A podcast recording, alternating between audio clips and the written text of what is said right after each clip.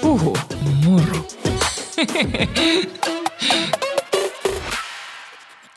Täällä ollaan taas äänittämässä Puhu muru podcastia. Ihanaa, että sä oot siellä. Ja mulla on täällä itse asiassa mun kanssa tänään teidän toivevieras, Puhu muru podcastin yksi tähti. Eli Eija Rantanen, Eija ja puolivuosisataa jakson ihana ihminen. Tervetuloa. Kiitos oikein paljon taas. Mm. niin, mehän Eijankaa ollaan tutustuttu alun perin kampaajalla, koska meillä on yhteinen kampaaja, mm. Pia. Ja, ja siitä alkoi mä en tiedä, tämä on ystävyyttä ja jollain Joo. tavalla mä koen, että saisit vähän kuin anoppi tavallaan. Ja, ja niin kuin a- aikuinen nainen, itseä vanhempi, miltä voi kuunnella elämäohjeita ja mm. peilata omia ajatuksia, omaa tiettyä mm tietyn nuoruuden tyhmyyttäkin mm. välillä, että sitten sieltä tulee erilaista näkökulmaa elämänkokemuksen kautta ja, ja tekin rakastuitte Eijaan. Mm. Ihan valtava ainakin viestivyöry tuli mulle. Mites mm. sulle?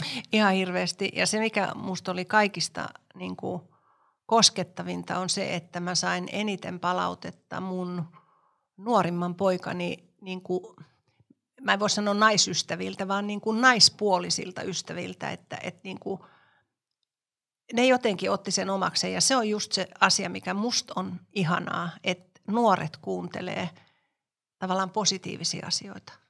Koska nyt niin hirveästi puhutaan avioeroista ja seksin loppumisesta ja onni ei ole kestävää ja seitsemän vuoden aikana se muuttuu ja kaikki. Ei se pidä paikkaansa. Mä, mua liikutti se, että nuoret otti sen omakseen ja kuuntelutti ne poikaystävillään ja miehillään ja – et, et kiitos ihan hirveästi. Mä oon kauhean nöyrä tämän asian eessä. Tota, mäkin kuulin ihan valtavasti mun seuraajilta, että et ehkä useimmat naiset oli löytänyt sen ekana. Mm. Ja sitten sitä oli annettu kumppanille kuunneltavaksi, ystäville kuunneltavaksi. Mm. Oltiin yhdessä kuunneltu kumppanin mm. kanssa ja useampia kertoja. Tähän on ollut ihan valtavan suosittu tämä sun jakso. Ja, ja kyllähän täytyy itsekin myöntää henkilökohtaisesti, että se oli itsellekin tosi koskettava kokemus kuulla se teidän tarina mm. ja ehkä katsoa siinä jotenkin omaankin tulevaisuuteen, mm. että kumpa saisi pidettyä mm. nyt 11 mm. vuoden suhteessa mm. sen uteliaisuuden ja mm. ilon, kaiken sen mm. ilon ja haasteiden keskellä, mm. mitä elämä tuo. Ja, ja mä niin kuin päätin silloin, kun mä kuulin sen, että mä otan sen muistitikuille ja sitten mä annan sen mun lapsen lapsille rippilahjaksi, kun on 15-vuotiaita. Että tota, jotenkin siinä on niin kuin isovanhempien historia ja perhehistoria ja meidän tarina. Ja, ja se, että, että ne tavallaan sais sen viestin, että kaikesta selvii ja rakkaus kantaa ja se on kuitenkin se kaikista tärkein juttu. Kyllä. Mä en tiedä, mitä tuon jälkeen voi sanoa.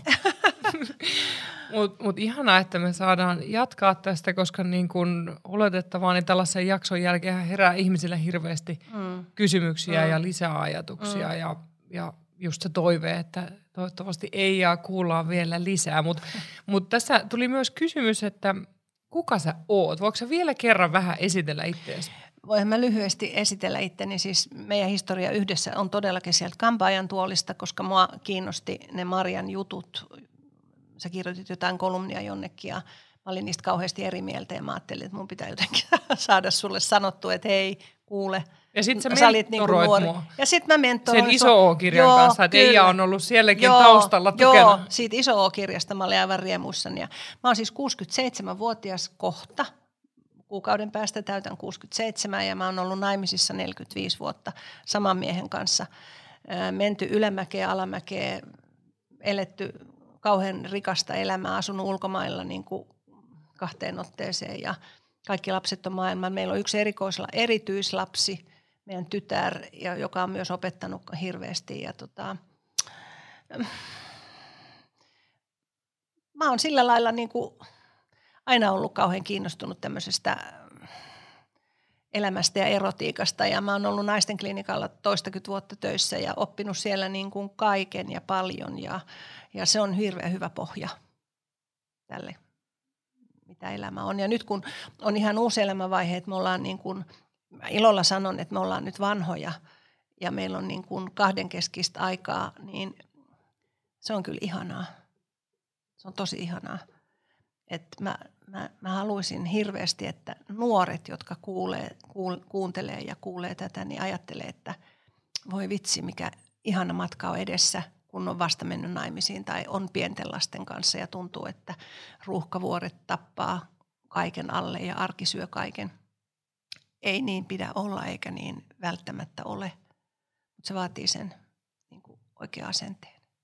Mulle jäi, siitä on varmaan, tämäkin on ehkä kampanjan tuolissa sulta kuultu, mutta se kun sä joskus sanoit, että että te sun miehen kanssa, niin teille ei saa lauantaina tulla lapsenlapsetkaan liian aikaisin. että et teidän täytyy saada rauhassa mm. nauttia siitä mm. yhteisestä Joo. ajasta ja ajattomuudesta. Joo, nimenomaan siitä ajattomuudesta ja sehän on ihan mieletöntä, että nyt kun meillä on mahdollisuus, niin me otetaan niitä pyjamapäiviä oikeasti yksi arkipäivä viikossa, jolloin ei ole mitään ohjelmaa ja me tehdään mitä tehdään. On se sitten vaikka hiihtämistä tai kävelyä tai sitten me ollaan vaan sängyssä koko päivä. Eikä se ole mitään seksihurjastelua, vaan se on, niinku, se on niinku oikeasti nautinto siitä, että tässä me ollaan. Ja, ja niinku, mun mieheni just sanoi, me oltiin Lapissa nyt vähän aika, tultiin eilen pois ja me oltiin siellä kaksi viikkoa ja oltiin varastettu tämmöinen ihana aamupäivä, kun meidän tytär oli ratsastamassa, niin mun mies sitten sanoi siinä jälkeenpäin, että eihän tämmöistä olisi, jos ei rakastaisi ihan hirveästi. Ja siis 45 vuotta naimisissa ja melkein 70 että nostan itselleni hattua. Kyllä mäkin nostan mm, teille niin, hattua. Niin. Toihan kuulostaa just siltä, mistä, miten tässä vaiheessa, kun on 35, niin voi niin, vaan haaveilla. Niin, niin. mutta kun se on mahdollista, siis kaikki mitä ihmiset näkee elokuvissa, niin se on mahdollista myös elämässä. Ei niitä ole keksitty sinne, ei se ole mitään aivokirurgiaa tai atomifysiikkaa, se on vaan oikeaa asennetta. Mä uskon, että teidän ihana tapa siitä just, että lapsen lapset ja niin kun omat mm. lapset ei saa tulla liian aikaisin kylään, no. että kun teillä on oma aikuisten Joo. isovanhempien aika, niin ehkä kun tätä kuuntelee myöskin isovanhempi ikäiset, niin. niin mä luulen, että mä toivoisin, että tämä on myös luvananto sille, että, että omille aikuisille lapsille ja lapsenlapsille saa sanoa, että nyt on isovanhempien oma aika myöskin. Joo, ja sille, että ei, aina niin kuin, ei ole aina saatavilla. Tai lastenhoitovuorossa. Niin, joo, kyllä. Mä... Et kyllä mähän, mähän olen aina lähtenyt niin kuin siitä, tästä voi joku olla vahvasti eri mieltä, että niin kuin ensin on me, meidän parisuhde, sitten se parisuhde on saanut aikaa ihan neljä lasta, mutta se parisuhde on kaikista tärkein. Että me on niin kuin yhdessä sitten menee siemenet tavallaan niin kuin lähetetään maailmalle. Koska ensinnäkin paras, mitä sä voit sun lapselle tehdä, on niin kuin rakastaa sitä toista vanhempaa. Ja sitten se, että kun sä mietit, että mitä sulle elämästä niin kuin jää, kun sä oot tavallaan vanha. Lapset on lähtenyt kotoa pois. Mä just miehelle, mun miehelle kerran selitin, että – kun hän ihmetteli, että miksi mä itken niin jumalattomasti, kun se vanhin lapsi lähti ulkomaille opiskelemaan. Niin mä sanoin, että mieti, että tämä on mun firma ja mä oon se toimitusjohtaja siellä pöydän takana. Ja sitten yksi kerrallaan mun tavallaan ei alaisista, mutta lähityötovereista sanoutuu irti ja häipyy ja mä jään yksin sinne pöydän taakse. Että onhan se niin kuin hirveä kriisi. Mut, mutta tota, ja sen takia on hyvä pitää tavallaan niin kuin siihen kollegajohtajaan hyvä suhde. Koska sitten kun on kahdestaan, niin on ihan silleen, että jes, että nyt aattele, me ollaan tässä. Sitten rakkaudesta pitää pitää kiinni. Ja mä niin kuin, Mä tiedän, että seksuaaliterapeutin kanssa pitäisi puhua hirveästi seksistä, mutta ei ole pakko se puhua. seksi Sä tiedät, että me ei aina puhuta, mutta mä, on se hito oletus ja joo, tästä mä sulle aina joo, välillä täällä, täällä niin kuin behind the scenes joo, Eijalle tilitän, että joo, minkä takia mun joo, pitäisi aina puhua seksistä, ei, kun eihän seksuaaliterapiasta puhuta ei, aina seksistä. Ei puhutakaan, ei, ei, ei, ei, ei. Ja just tässä uudessa kirjassa, niin musta se on niin hyvä, että seksuaalikasvatus – se on niin kuin ihmissuhdekasvatusta. Niin, aika se on, vähän siinä on se on, Siinähän tuossa uudessa kirjassa ei ole yhtään asentoa eikä yhtään seksijuttua. Ei, ei niitä tarvii. Mutta just se, että niin kuin, se rakkaus on kuitenkin se oleellisin juttu ja se, se läheisin ihmissuhde, että kuinka paljon se siihen satsaat. Kyllä. Saanko mä Eija toistaa tämän sun lauseen, minkä mä haluan, että kaikki me, ketkä eletään nyt ruuhkavuosia tai te, ketkä mm. vielä haaveilette mm. perheen perustamisesta, mm. että miten sä sanoit, että että rakkaus toista vanhempaa kohtaan on paras lahja Parasta, lapselle. Paras lahja lapselle, ehdottomasti. Tuosta asiasta minä ja Murukin ollaan täysin joo, samaa mieltä ja, ja se saa näkyä. Joo, nimenomaan. Joo, se on musta aivan ihanaa, kun mä, tota, meillä oli pari kesää sitten, me oltiin maalla ja meidän neljävuotias silloin lapsen lapsi oli siellä kylässä, tyttö piirsi siinä pöydän ääressä ja mä istuin sitä lasta vasten ja sitten mun mies tuli pihalta, se oli ajanut nurmiko ja tuli sisälle ja tuli suoraan mun luokse ja suuteli mua kunnolla. Ei mitään semmoista, vaan niin kuin suuteli kunnolla. Ja se tyttö katsoi meitä ja sitten se rupesi silleen kihertää ja sanoi, että kyllä te saatte ton tehdä, te olette naimisissa. Mistä toi mä, mä en voi ymmärtää, you have done your marriage, se vielä niin kuin sanoi, kun hän on puoliksi tai asuu ulkomailla. Niin mua niin kuin, mua niin kuin huvittaa se, että aina sanon mun miehelle, että we have done our marriage, että nyt suudellaan. toi on kuin siitä, onko sä kattonut sitä Netflixin Bridgertonista sarjaa? Toi on kuin siitä, että joo, joo, joo, suudella, joo, kun on kyllä, avioliitossa kyllä, tai joo, muuten olet kyllä, kunniaton. Ei kyllä, nimenomaan, joo, en, en ole kunniaton. Mm. Et, mutta niin, mitä, mitä sulle nyt kuuluu? Siitähän on siis aikaa, kun me ollaan se edellinen jakso äänitetty. Onko, onko siitä vuosi? Yli, yli, yli puolitoista vuotta. Puolitoista. Se oli varmaan keväällä. Niin. Joo. Ja tota, se oli niin kuin, itse asiassa onko siitä kaksi vuotta nyt peräti jo? Joo, en mä muista, mä en viime muista. No, mutta mehän ollaan sen jälkeen tässä niin kuin muuten nähty on, aina välillä, joo. vaikka ei olla jaksoja äänitetty, mm. mutta sulla on tapahtunut elämässä aika paljon isoja asioita.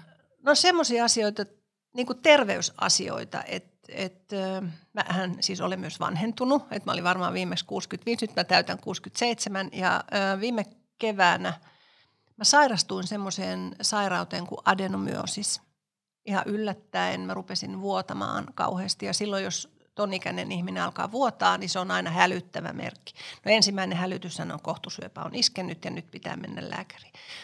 No mä menin lääkäriin, se ei, onneksi ei ollut mitään pahalaatusta, mutta se kohdun limakalvo oli jotenkin niin kuin, adenomyoosis on hyvin yleinen, se oli jotenkin kasvanut sinne niin kuin kohdun lihaksen sisälle ja ärsytti sitä ja sitten se vuoti. Ja sehän oli maailman rasittavinta. Ja sitten se mun, mun gynekologi sanoi, että, että ei mitään, että kohtu pois. Ja munasarjat myös. Ja mä olin ihan niin kuin, että kuule, et puutu mun sukupuolielimiin. Että niin kuin, että oike, että jotenkin mulla oli semmoinen, mulla on henkilökohtainen suhde mun kohtuun. Se on mun lasten koti, on siellä kasvanut ja, ja mä aina kuvittelin myös, että, että, että se niin kuin omaan seksuaalisuuteen vaikuttaa, onko sulla kohtu vai eikö sulla ole kohtua. Ja jos se viedään pois, sä kuvittelet, että se vaikuttaa sun orgasmiin tai, tai jotain tämmöistä. Ja mä niin kuin kynsin hampain pidin siitä kohdusta kiinni. Oliko se niin kuin osa tavallaan seksuaali-identiteettiä? No joo, ja Jotenkin. semmoista niin kuin naiseutta, tiedätkö. Mutta sitten se mun gynekologi, joka on hyvin viisas nainen, niin sanoi, että ei ja kuule, että oikeasti sä oot nyt 65-vuotias. Sun kohtu ja munasarjat on lisääntymiselimet – ja sä et ole mikään Saara Raamatusta, joka lisääntyy ajasta ikuisuuteen. Se on ihan hyvä. Se on tosi, en jaksaisi kyllä todellakaan. Että sä et tarvi niitä mihinkään. Ja mä olin niin kuin, ja sitten mä, mä ajattelin kesä edessä kaikki, että okei, tehdään se. Ja sitten se leikattiin. Ja, tota, ja hyvä, että leikattiin, koska en mä huomaa sitä mistään. Ja sitten se oli tietysti hirveän jännittävää, koska siellä tehtiin, niin kuin sinne tulee tavallaan äh, se tehdään tähystyksessä ja alakautta. Ja se, se kohtu otetaan pois ja samoin ne munasarjat, jotka on siis pienemmät kuin rusinat, eihän niillä ole enää mitään virkaa. Niin tota, sitten siinä oli kuusi vai kahdeksan viikkoa, ettei saa harrastaa seksiä, niin kuin, tavallaan yhdyntää kunnolla. No se oli ihan melkein kuin eka kerta. Sitten sen jälkeen, kun se kahdeksan viikkoa oli menty, että me oltiin ihan niin kuin, että herranen aika. Jännittikö et, No totta kai jännitti ihan kauheasti. Mun mielestä tietysti jännitti, että se tempoo ne tikit sieltä, että suolet kohta valuu sänkyyn. Hirveät kuvia tämmöisiä. Ja tota, koska siinä, niinku, siis, siinä tehtiin iso remonttia, että sille vaginalle tavalla ei tehty mitään, mutta, mutta kun siellä oli niitä tikkejä ommeltu sekä siihen etuseinään että sinne perälle. Mutta se ei tuntunut missään. Mä en huomannut mitään eroa Mä huomasin jotenkin tietysti kaiken hyvän. Mä huomasin nyt, että se painon tunne puuttu. Mä huomasin, että mun ei tarvitse juosta vessassa koko ajan. Mä olin niin kuin tottunut niihin asioihin. Ja sitten kun me vihdoin oltiin tämä uusi eka kerta saatu tehtyä, niin mun mieheni sanoi, että nyt lähetetään sille lääkärille äh, tekstiviesti, että job well done. et tota, et mä pelkäsin sitä ihan hirveästi. Ja ihan turhaan, koska nythän tästä on hirveästi hyötyä. Ensinnäkin se, että mulla ei ole mitään riskiä saada kohtusyöpää, joka on yli 60-vuotiaille, yli 65-vuotiaille iso riski. Syöpä, jota mä eniten pelännyt, on munasarjasyöpä, koska se on salakavalla. Se leviää se löytyy yleensä liian myöhään ja sitten se on niin kuin kellot soi muutamassa kuukaudessa. Ja tota, samoin myös se, että nyt mun hormonikorvaushoito, mun ei tarvitse käyttää semmoista hormonikorvausta, missä on sekä estrogeeni että progesteroni koska se kohtu puuttuu. Et nyt mulla on vaan semmoista estrogeenigeeliä ja sitä sipasen kerran päivässä ja se on siinä. Et niinku, siitä oli pelkkiä hyviä asioita. Mutta kyllä mä huomasin, että en mä mikään neiton enää ole, että se toipuminen, että mä olin niinku kauhean voipunut ja sitten se gynekologi mua varottikin, että sä saatat olla, sit saattaa tulla masennusta ja sit saattaa tulla tämmöinen identiteettikriisi. Ei mulla tullut mitään tämmöisiä. Mutta mä, mä toivuin siitä tosi kauan. Ja se oli ennen juhannusta, että se kesä meni siinä, että mun mieheni kanteli semmoista aurinkotuolia omenapuun alta toisen. Mä muistan, Joo. kun mä näin jonkun kuvan Joo, susta se oli ihanaa. Mä nukuin pihalla mökillä ja lepäsin ja se oli, se oli niin kuin tosi kiva. Sä lepäsit? Mä lepäsin, joo, joo. Joo, ja sä tuntuu, mä... ainakin toi kuulosti sieltä, että sä myös teit paljon sitä henkistä työtä ennen leikkausta. Tein etukäteen. Ja joo. sulla oli hyvä lääkäri, etu... minkä joo, kanssa sait jutella. puhuttu, joo, ja, ja just tämä tämmöinen, että ne on sun lisääntymiselimet, mm. ne ei ole sinun sukupuolielimet. Tämä on hirveän oleellinen Toi jäi tieto. munkin mieleen. Joo, ja tämä kannattaa muistaa, että et sillä et tee yhtään mitään. Tota, kuka tämä viisas lääkäri on? Se mun mielestä on ihana kehu ihmisen. Joo, siis se on Päivi Pakarinen, joka on ollut naisten klinikalla tämmöinen huippukirurgi, ja nyt ottaa Eiran sairaalassa vastaan. Se on aina hyvä kehu. On, on, on. Ja mun mielestä pitäisi aina niin kuin näitä listoja, kuka on, ketä sä suosittelet. Kyllä. Että, tota, että se on niin kuin hyvä. No mä selvisin siitä niin kuin hyvin, mutta ei mennyt kuin muutama kuukausi, niin tota, mun vasen lonkka alkoi oirehtia ihan hirveästi. Ja sitten mä pystyin enää kävelemään niin kuin parisataa metriä niin kuin puukko iski tuohon nivuseen. Tai tuohon niin kuin, ei auttanut kun lähteä ortopedille ja tota, sitä mukaan siitä sitten lonkan vaihtoon, joka kuulostaa valtavan isolta leikkaukselta, joka itse asiassa osoittautui kaikista helpoimmalta leikkauksesta, mitä mulle on ikinä tehty. Sehän on vaan, että vanha lonkka pois ja uusi tilalle. Ja, ja siis ihmeellisen kivuton ja niin kuin helppo toipuminen ja kaikki. Että... Mutta tästä mun on kyllä pakko, niin sun täytyy kertoa, miten sä valmistauduit niin kuin ei kaksiviikkoinen leikkaus, ei, vaan ylipäätään ei, itsestäsi ei, huolta pitämään? Ei, no se on tietysti se, että, että niin kuin, että jos olet fyysisesti hirveän hyvässä kunnossa, että mulla on niin kuin, vähän rakastan punttisalilla käymistä ja niin kuin, aina sanonut mun ohjaajille, että kun ne kysyy, että mitkä sulla on tavoitteet, niin mä oon sanonut, että hyppyriperse on tavoite. Ei, mutta oikeasti, että on vahvat pakaralihakset, koska se, se on kaiken, sun voima lähtee kaikki keskivartalosta. Että niin kuin, unohtakaa ne sixpack vatsalihakset, mutta pakarat pitää olla kunnossa. Ja sitten se kaikki oli niin kuin, jokaisen hikipisaran väärti, että mä toivon siitä hirveän nopeasti, että se oli tosi hyvä. Niin kun mehän nähtiin silloin, kun mä toin sen oikealla nimillä kirjan. Niin Eihän nähtiin. siitä ollut niin kauan siitä Siitä oli kolme, eikö siitä oli neljä päivää. Niin ja sä tulit sinne Mä tulin alas, alas. hakemaan sen kanssa. Miten se on mahdollista, että ei joo. Ja ilman sauvoja, niin. joo. Mä no siis mä ajattelin, että ilman pyörätuolia. Joo, Joo, se meni, se meni, se oli älyttömän helppo leikkaus. Et tässäkin asiassa suosittelen varausia kaikille, ihan turha kärsiä. Mutta nämä kaksi leikkausta teki sen, että mä niin kun pelkäsin niitä kipuja. Mä pelkäsin sekä siinä gynekologisessa leikkauksessa että tässä, tässä lonkkaleikkauksessa erityisesti, koska mä en halua käyttää opiaatteja, ne on hirveän koukuttavia ja ne tekee huonon olon ja sä oot ihan semmoisissa huumeissa. Ja mä luin tämmöisen aivan mielettömän kirjan, Helena Miranda on kirjoittanut, kun Ota kipu haltuun. Ja se kertoo niin kuin kaikista kivuista, migreenistä ja, ja myös leikkauskivuista. Ja, ja se oli niin kuin, tämä oli ihan mieletön, koska siellä on, siellä on niin kuin ihan yksi tämmöinen kappale – koskettamisesta ja seksistä kivunhoidossa. Se varmaan resonoi sulle. Se resonoi mulle. Mä ajattelin, että ei ole totta. Mä, että nyt tämähän on mielenkiintoista. Sä sanoit silloin iso kirjakin kohdalla mulle, että muista puhuu orgasmista parhaana kipulääkkeenä. Joo, joo, oikeasti. Ja siis hän sanoo tässä, hän on siis itse lääkäri ja, ja hänellä on hirveän vaikea migreeni. Et koskettaminen on yksi luonnollisimmista kivunlievitysmuodoista. Se elvyttää kehoa, se rauhoittaa, se laskee jopa verenpainetta – ja koska se kosketus lisää sitä oksitonsiinin eritystä, niin se vaatii tunnesiteen. ja silloinhan se on niin kuin, tunnesidehän on siihen sun partneriin, on se sitten niin kuin kuka, kuka on läheisin. Ja se, mikä oli mielenkiintoista, oli se, että seksi vähentää kipua erityisen tehokkaasti. Et on tehty ihan tämmöinen tutkimus, että orgasmi naisella nostaa kipukynnystä tuplasti. Wow. Tuon mä lisään sitten, kun mä teen iso kirjan sen uuden painoksen, Oikeesti. niin toi lisätään Joo, toi tutkimustulos. ja tätä ihmistä kannattaisi niinku kans haastatella. Joo, ehdottomasti. Tehdään kipu tällainen vieraskynän kirjoitus kyllä. Siihen. Ja siis musta oli hirveän hauskaa, kun hän sanoi, että Woody Allen on sanonut, että masturbointi on seksiä ihmisen kanssa, jota todella rakastaa. Se on totta. Eli itseäsi. On.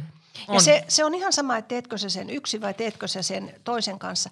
Ja sitten me ihan siinä alussa, kun mä sanoin mun miehelle, että nyt me, me testataan tätä. Mä haluan niin testata, mitä se kosketus tekee. Ja sitten kun se oli mun vasen lonkka, niin mä niin olin oikealla kyljellä ja sitten se vasen polvi oli mun miehen päällä. Ja se mun mies oli siinä ihan lähellä. Ja se siis jo siinä vaiheessa, kun mulla oli se side jo siinä haavan päällä, niin hän piti kättä sen siteen päällä tai siinä sivussa. Ja tälle hissuksiin silitteli. Pääsin kipulääkkeestä eroon siis kolmes päivässä. Uh-huh. Mä käytin opiaatteja yhden yön ja buranaa ja panadoli varmaan siis kolme neljä päivää. Siis se, ihan se silittäminen, tiedätkö? Ja sitten mä ajattelin, tiedätkö, tuossa sitäkin, että mieti rintasyöpäleikkausta. Tai mieti etusyöpä, eturauhassyöpäleikkausta. Hirveän henkilökohtaisia. Ja intiimejä. Intiimejä, vaikuttaa sun kehonkuvaan, vaiku, miehet varsinkin eturauhassyöpä, siis yli 60 miesten vaiva, jolloin on jo impotenssia ja kaikkea tämmöistä näin, niin ajattele, mitä sä saat sillä hyväksyvällä kosketuksella aikaan. Mä olin aikanaan tuolla sädehoitoklinikalla töissä ja tota, tapasin siellä semmoisen naisen, joka, jonka toinen rinta poistettiin. Ja ähm, muistan kerran, se mies oli siellä paikalla, kun mä menin sitä rouvaa hoitamaan ja se mies niin kuin silitti sitä haavan kohtaa, mistä se oli poistettu. Ja sitten mä, mä, mä niin kuin sanoin, että, että aika ihanaa, niin se sanoi, että kuule, että että on ollut ihan käsittämätöntä, että se mun mies hyvästeli sen rinnan ennen leikkausta, jutteli sille, mitä se on sille merkinnyt, mitä se, mitä se on tehnyt meidän lapsille – ja heti kun se rinta poistettiin ja siinä ei ollut mitään jäljellä, niin se tuli ja silitteli sitä haavan kohtaa ja muisteli sitä rintaa. Ja että miten rakas sä oot mulle siitä huolimatta, että sulla on nyt vaan tämä toinen rinta. Että me saadaan olla onnellisia, että sulla on tämä toinen rinta. Ajattele, mitä se tekee parisuhteelle ja minkälainen parisuhde niillä on ollut. Mä en unohda tätä koskaan. Ja sitten kun mietit jotain eturauhassa, siis sehän on, sähän et näe sitä paikkaa, se on siellä syvällä sisällä, lisää hirveästi epävarmuutta ihmiselle, pystynkö mä enää, missä vaiheessa mä saan harrastaa seksiä, onko mulla halut jäljellä, leikataanko se, sädetetäänkö se, hoitomuotoja on hirveästi, niin on eri tasosta. Niin mieti sitä, että jos sä sen hoidon aikana, se, se mies on siinä vieressä ja sä silität sitä alavatsaa mm. ja sä silität niitä sisäreisiä. Sä viet sitä kipua pois ja sä annat sen hyväksyvän kosketuksen. Mä niin kuin voisin puhua tästä viikon, tämä on musta niin tärkeä asia. Et mä oon testannut kosketuksen voiman ja se on oikeasti totta. Ihmiset hirveän helposti jää niin kuin yksin silloin, kun toinen sairastuu. Ja silloin just tarvii sitä syliä ja silitystä ja Kääntymistä toisen luo. Kääntymistä toisen luo. Ja sille, joka on sairas, niin tulee semmoinen tunne, että mä kelpaan, mä oon hyvä yhä edelleen – ja että et musta kyllä pidetään huolta. Musta se on hirveän tärkeä asia. Se on. Miten sun kumppani suhtautuu näihin leikkauksiin ja siihen? No mä oon nähnyt kuvia, kun hän hoivaa sua siellä, mutta mut tavallaan Miten se vaikutti häneen? Tai tietenkään sä et voi täysin vastata en mä voi, En tietenkään mutta... voi, ei tietysti. Hän oli hirveän innoissaan siitä uudesta lonkasta erityisesti ja häntä hirveästi jännitti tietysti se gynekologinen leikkaus, että et niin kuin – me puhuttiin siitä paljon etukäteen, mutta et ei, ei hän niin kuin sanoi, että et, eihän, et, et, et, hän, et hän sä muutu mihinkään, että ei se muutu niin kuin miksikään. Ja sitten varsinkin, kun se oli semmoinen riemuvoitto se ensimmäinen eka kerta toiseen kertaan, niin se, se oli niin kuin ihan, että äh, ei, ei mitään, ei mitään. Joo, joo. Tämä on myös se, että musta on – mä niin kuin toivoisin, että ihmiset pitäisi huolta siitä läheisimmästä ihmissuhteesta, koska elämä heittää eteen ihan hirveitä asioita, siis on ne sitten henkisiä tai on ne sitten ruumiillisia tai tämmöisiä mitä tahansa sairastumisia. Ja jos sulla on se tuki ja turva siinä ja se semmoinen niin kuin rakkaus sun ympärillä, niin kaikesta selvii. Tämä onkin itse asiassa, oli noissa kysymyksissä, mä kysyn tämän vähän vapaamuotoisemmin, mutta, mutta sehän on, kun jos on pitkään parisuhteessa, niin siinähän kohdataan erilaisia kriisejä. Ja kriisien kohdalla usein on kaksi vaihtoehtoa, joko kääntyy mm. toisen luo tai mm. sitten pariskunta kääntyy tavallaan mm. pois toisen mm. luota. Niin miten sä luulet, että mikä on vaikuttanut siihen, että ainakin tämä kuulostaa pitkälti siltä, että te olette kääntynyt toistenne luo? No ainakin nyt vanhemmiten, mutta ei, ei, ei, ei mikään asia ole tavallaan kääntänyt meitä poispäin. Onko se ollut onko ollut joskus hetki, kun on ollut vaikea Todella, to, on todellakin on. Ja niin kuin mä edellisessä podcastissa jo sanoin, että mitä vanhemmaksi sä tuut, niin sen tärkeämpää on pitää se toinen lähellä. Koska jos sä tavallaan etäännyt, niin mitä pitempään on ollut naimisissa, se vaikeampi on löytää se polku takaisin. Ja jo silloin niin kuin ihan sanotaan 30-35 ensimmäistä avioliittovuotta, niin – meillä oli semmoinen tapa, että, että me pidettiin kolmen kuukauden välein semmoiset kehityskeskustelut. Niin usein, wow. Niin, tiedätkö, niin kuin, koska puolessa vuodessa tapahtuu hirveästi. Se on totta. Tiedätkö ihan tämmöisiä, niin kuin, että oltiin ky- kahdestaan. Oot ei ja ihan pro. Älä, ä, ei, älä viitti. Siis se on musta niin kuin, ihan se, Toi siis, mä pidäthän, se, se, pidäthän se sen töissäkin, niin hyvänä aika siis se, kenen kanssa sä oot eniten elämä. Kolmen kuukauden välein. Miksi sä mua rakastat? Muistat sä, miltä susta tuntui, kun sä näit mut ekan kerran? Mikä susta on kaikista ihanin, ihaninta mun kanssa? Haluaisit sä vielä jotain muuta? Tai mikä sua niin kuin, mietityttää, mutta sä et uskalla sanoa? Ja ihan tämmöisiä perusjuttuja. Tai, tai semmoisia, niin että vitsi kun meillä oli ihanaa. Miksi meillä oli ihanaa? Miksi se nyt oli niin ihanaa? Mikä oli eri tavalla?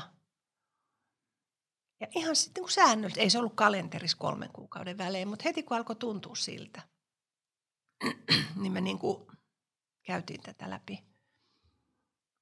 Että, mutta toki on ollut hirveän vaikeita asioita. Ihan siis, mä en halua, että ihmiset saa semmoisen kuvan, että, että, että hyvähän sen on puhua, kun se vaan ruusuilla on tanssinut. En todellakaan ole ruusuilla tanssinut, olen kokenut ihan kauhean vaikeita juttuja – ja joku kysyi siellä, että oletteko käynyt terapiassa, seksuaali- tai pariterapiassa. Todellakin ollaan. Ollaan kulutettu loppuun viisi terapeuttia. Ja aina vaihdettu, kun todettu, että ei tuosta mihinkään. Ja löydetty sitten semmoinen, mä oon nyt sanonutkin tälle nykyiselle, että mä haluan pitää sut hautaan asti, että koska semmoista päivittämistä elämässä tarvii koko ajan. Ja sehän on, sehän on tässä ikääntymisessä niin kuin kauhean ihanaa se, että tämähän on ihan suuri seikkailu. Sä, sä, Mua niin kuin ärsyttää ihan jumalattomasti se, että kun kaikessa puhutaan, että, miten, niin kuin, että vaihdevuoret on pelkkää kurjuutta ja vanheneminen on pelkkää kurjuutta ja, ja, ja niin kuin kaikesta pitää luopua ja seksi loppuu ja toinen ei tunnu miltään ja tulee haluttomuutta ja vaihdevuodet vie naiselta kaikki halut ja – ei se pidä paikkaansa. Ja niistä ei kukaan, ei, ei, kato hyvät uutiset, ei ole uutisia. Ei, ei, ei, me naiset ja Anna-Lehti ei kirjoita siitä, että miten ihanaa on olla tämän ikäinen ja rakastunut omaan miehensä 45 vuoden jälkeen. No niin, mä, mä soitan teidän jälkeen Anna-Lehteen tai me naisia sanon, että hei oikeasti, että nyt mä tiedän, ketä teidän pitää haastatella. Koska siis ihmiset tarvii positiivisia. Kyllä. Joka toinen pari eroaa. Eihän siinä ole mitään järkeä, että sitä toitotetaan niin. koko ajan. Ja se ei auta kyllä niitä, kenellä on ehkä se kriisi vie Just. menossa, ketkä vois päästä siitä eteenpäin, koska kriisejähän tulee. Se on ihan selvää, että tulee ja tulee hirveän vaikeita, ihan siis jumalattoman vaikeita asioita. Ja sen takia me on selvitty niistä jumalattoman vaikeista asioista, että me on niin kuin pidetty ne kehityskeskustelut. Me on pidetty se suhde niin kuin, että toi on mun tärkein ihminen. Se on niin kuin mun tärkein ihminen, jolle mä haluan parempaa kuin itselleni. Myrskyissäkin? Todellakin. Onko se niin ollut kuin, vaikeaa välillä? On se ollut ihan hirveän vaikeaa. Siis todella, että on ollut leipäveitsi toisessa kädessä ja, ja toisella kädellä pitänyt toista kiinni. Että totta kai sä petyt ja sä niin kuin miettii, että, että, että oikeasti, että kuinka minä olin niin tyhmä, kuinka toi voi olla niin tyhmä, kuinka me ei nähty tätä tilannetta. Mutta toisaalta sitten taas niin kuin mun mielestä jossakin luki, se on varmaan Matti Nykäsen suuria sanontoja, että jokainen vitutus on mahdollisuus. To, toi on itse asiassa, mä just eilen puhuin yhdelle parille tästä. Että et oikeasti, että et jos se, sen osaa nähdä, Joo. Joo. Niin joskus se itse asiassa järkyttävä Joo. vitutus, niin kuin Joo. sä sanoit, Joo. niin voi olla se, mikä sä haluat on, havahtumaan. On, on, on, on, on. on. Että nehän on kaikki semmoisia niin kuin, että kun tapahtuu tämmöisiä katastrofeja, niin nehän halvaannuttaa sut ensin. Ja siinä vaiheessa on turha kenenkään tulla puhumaan, että no nyt olepa kiitollinen, mitä sinulla on. Taikka, ei se ole se aika. Ei, se ei ole se aika. Että ihmisen täytyy niin kuin kiehussi omassa liemessään ja, tod- ja käydä se hirveä negatiivinen tunneturbulenssi läpi. Mutta sitten kun sä istut, ja siinä vaiheessa täytyy ajatella, että miksi mä tuohon rakastuin. Mikä toi tyyppi on. Ja nähdä se ihana nuori mies siellä – sen melkein 70 miehen takana. Ja siellähän se on. Ja siellähän se on. Ja muistaa, niin kuin, mitä se mulle teki ja miten se mua kohtelee ja miten se, tiedätkö, niin kuin, että vaikka se on ihan niin kuin idiootti nyt, niin se ei ole kyllä tahallaan. Että aika inhimillistähän se on, että ihmiset niin kuin erehtyy ja tekee kauheita juttuja ja aiheuttaa pettymyksiä. Mutta se semmoinen niin kuin, ja sitten mun mielestä myös se semmoinen, että sun pitää kyllä – valita ne taistelut, mihin sä lähdet. Eikä kaikesta tarvi olla, nyt mä tiedän, että sekä mun mieheni että meidän lapset nauraa ääneen, että kun mä sanon, että kaikesta ei tarvi olla niin kuin mielipidettä. niin. Mäkin saatan vähän olla silleen, että ai ei ja sanoo noin. ei, mutta mä oon oppinut hirveästi. Siis mullahan, mä oon ollut todellinen semmoinen päälle päsmäri. Ja niin kuin mä tiedän. Nyt mä niin sanoin, että mä tiedän. Sä, sä aina pistät mutkin ojennukseen somessa. Hoidan niin kuin puolen Suomen asioita. Että mun veren, veren, verenpainelääkärikin sanoi, että kuulkaa Rouva Rantanen, keskittykää ihan omiin asioihinne. Sano tota, sen varmaan rak- rakkaudella mut sulle hänkin. Joo, niin sano, mutta niinku just se, että et, ei kannata lähteä joka taisteluun mukaan ja ei kannata niinku olla sitä mielipidettä. Antaa toisen touhuta rauhassa ja, ja kyllähän mä hirveästi niinku Mä oon, mä oon vähän kuin Labradorin noutaja, että mä oon onnellinen, kun mun lauma on pöydän ympärillä ja ne tekee jotakuin, niin kuin mä oon sille sanonut. Että et tota, kauhean vaikea päästää irti ja antaa niiden tehdä ne omat virheensä. Mutta kuten sanottu, niin kaikki, mitä katastrofeja on ollut ja on, niin, niin aina me on haettu apua. On todella siis – Mä tunnen kaikki Etelä-Suomen seksuaali- ja pariterapeuttien CV, mitä ne on tehnyt ja mitä ne on kirjoittanut, koska se pohjatyö kannattaa tehdä niin kuin huolella, että kenelle menee asioitaan puhumaan. Ja, ja tota, mutta sehän on siis, se on vähän niin kuin tämä mun lonkkaleikkaus. Että ihmiset oli ihan kauhuissa, että kauheeta. Mutta mä olin aivan innoissani siitä postoperatiivisesta kuntoutuksesta. Mä tiesin, että siellä on lihaksiin pantu poikki ja irrotettu pakaraa ja tiedätkö, kaikkea tämmöistä. Niin mua kiinnosti hirveästi se, että millä lailla mä kuntoutan sen lonkkani siihen, että mä maasta vedän ne kilot, mitä mä oon tehnyt aikaisemmin. Ihan sama avioliitossa. Että joku helvetinmoinen kriisi voi olla se sun lonkkaleikkaus. Mutta silloin pitää pysähtyä ja miettiä, että onko toi mies sen väärti tai tuo nainen, onko se sen väärti. Mitä meillä on ollut, mitä me on rakennettu – haluanko mä pitää siitä kiinni. Ja sitten jos sä toteet, että en todellakaan jaksa, niin sitten sä et todellakaan jaksa. Ja sitten täytyy tehdä johtopäätökset. Mutta ei jäädä roikkumaan semmoiseen, tiedätkö Eipäs juupas. Joo, ja semmoisen, niin kuin mä en kestä semmoista sanaa, että velvollisuusseksi tai avioseksi. Tai avioliittoon tyytyminen. Niin, tai, just niin. Se on myös toista se on kohtaa, mun mielestä se on se toista on kohtaa epäreilu. Se on epäreilu. Että molemmilta joo, vie mahdollisuuden joo, tiettyä iloa ja nautintoa. Iloa ja nautintoa ja intohimo, joo, kyllä. Että kyllähän se niinku, ja kun se on niin helppoa siis, sä voit vietellä sen ihmisen niinku miljoonalla tavalla. Kaikki naiset tietää ne jutut. Kaikki miehet tietää ne jutut ei se, siis, eihän se onnistu sillä lailla, että mä haluan nyt seksiä tai että mun vaimo ei anna. Mä, mä, mä joka kerta mulla on semmoinen olo, että tekisi mieli niin kuin soittaa tuolle tyypille, kun se antaa jotain tämmöisiä lausuntoja. Et, kyllähän se on niin kuin peilin katsomisen paikka, miksei se mua rakasta. Jos se mua rakastaa, se todennäköisesti myös mua haluaa. Ja jos ei se halua nyt, niin se varmaan haluaa viikon, kahden, kolmen, neljän viikon päästä. Joku syy voi olla. Ja sitten jos se toinen ei halua, niin sitten sä alat sen semmoisen ihanan lonkkaproteesin jälkeisen kuntoutuksen, että nyt mä kuntoutan tämän mun avioliiton. Ja tästä itse asiassa tullaan siihen, mistä tuo oli myöskin kysymyksiä sulle, mm. että et, et siinähän on kyse myös siitä, että et aina ei olla me, vaan siinä on ne kaksi yksilöä. Joo, kyllä.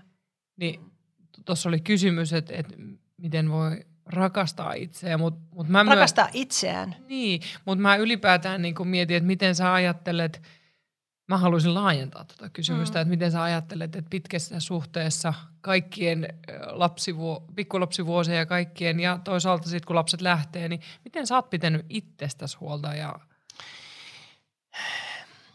se oma naiseus tai kyllä mä, ihmisyys? Kyllä, kyllä, kyllä mä sanon ihan samalla tavalla kuin Esa Saarisen Pipsa sanoo, että huulet on rajattava arkipäivänäkin.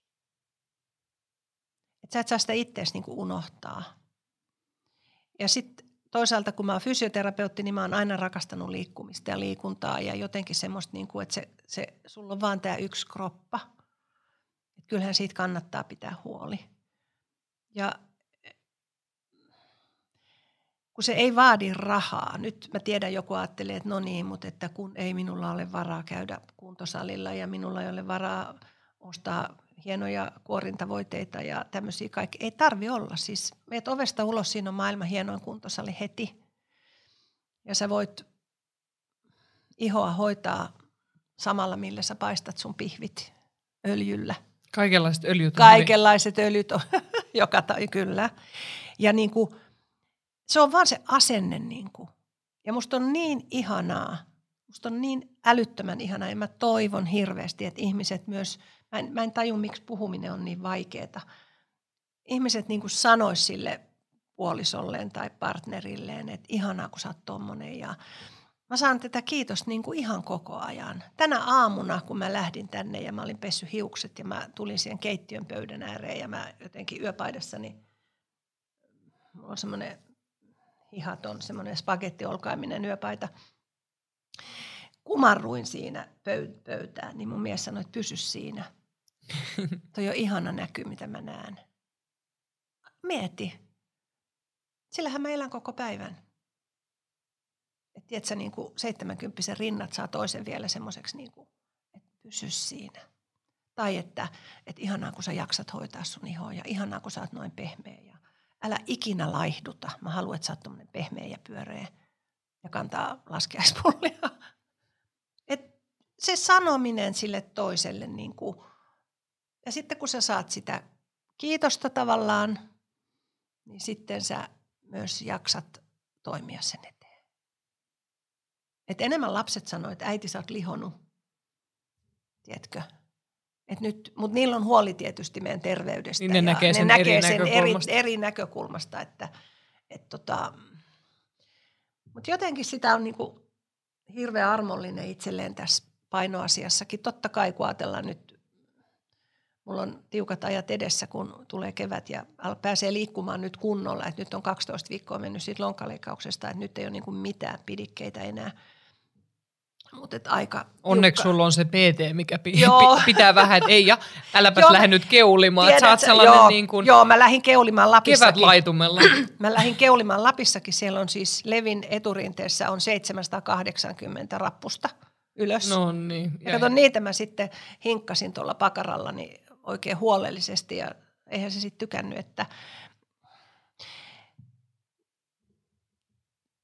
se on asenne, ei kaikki, mutta mitä sä arvostat? Niin kuin? Sä voi, joku voi arvostaa sitä, että toinen tekee ihanaa ruokaa ja tiedätkö, niin kuin on semmoinen bohemia. Ja, ja, mutta jotenkin, kun sitä haluaa olla sille toiselle se kaikista paras ja, ja kaikista semmoinen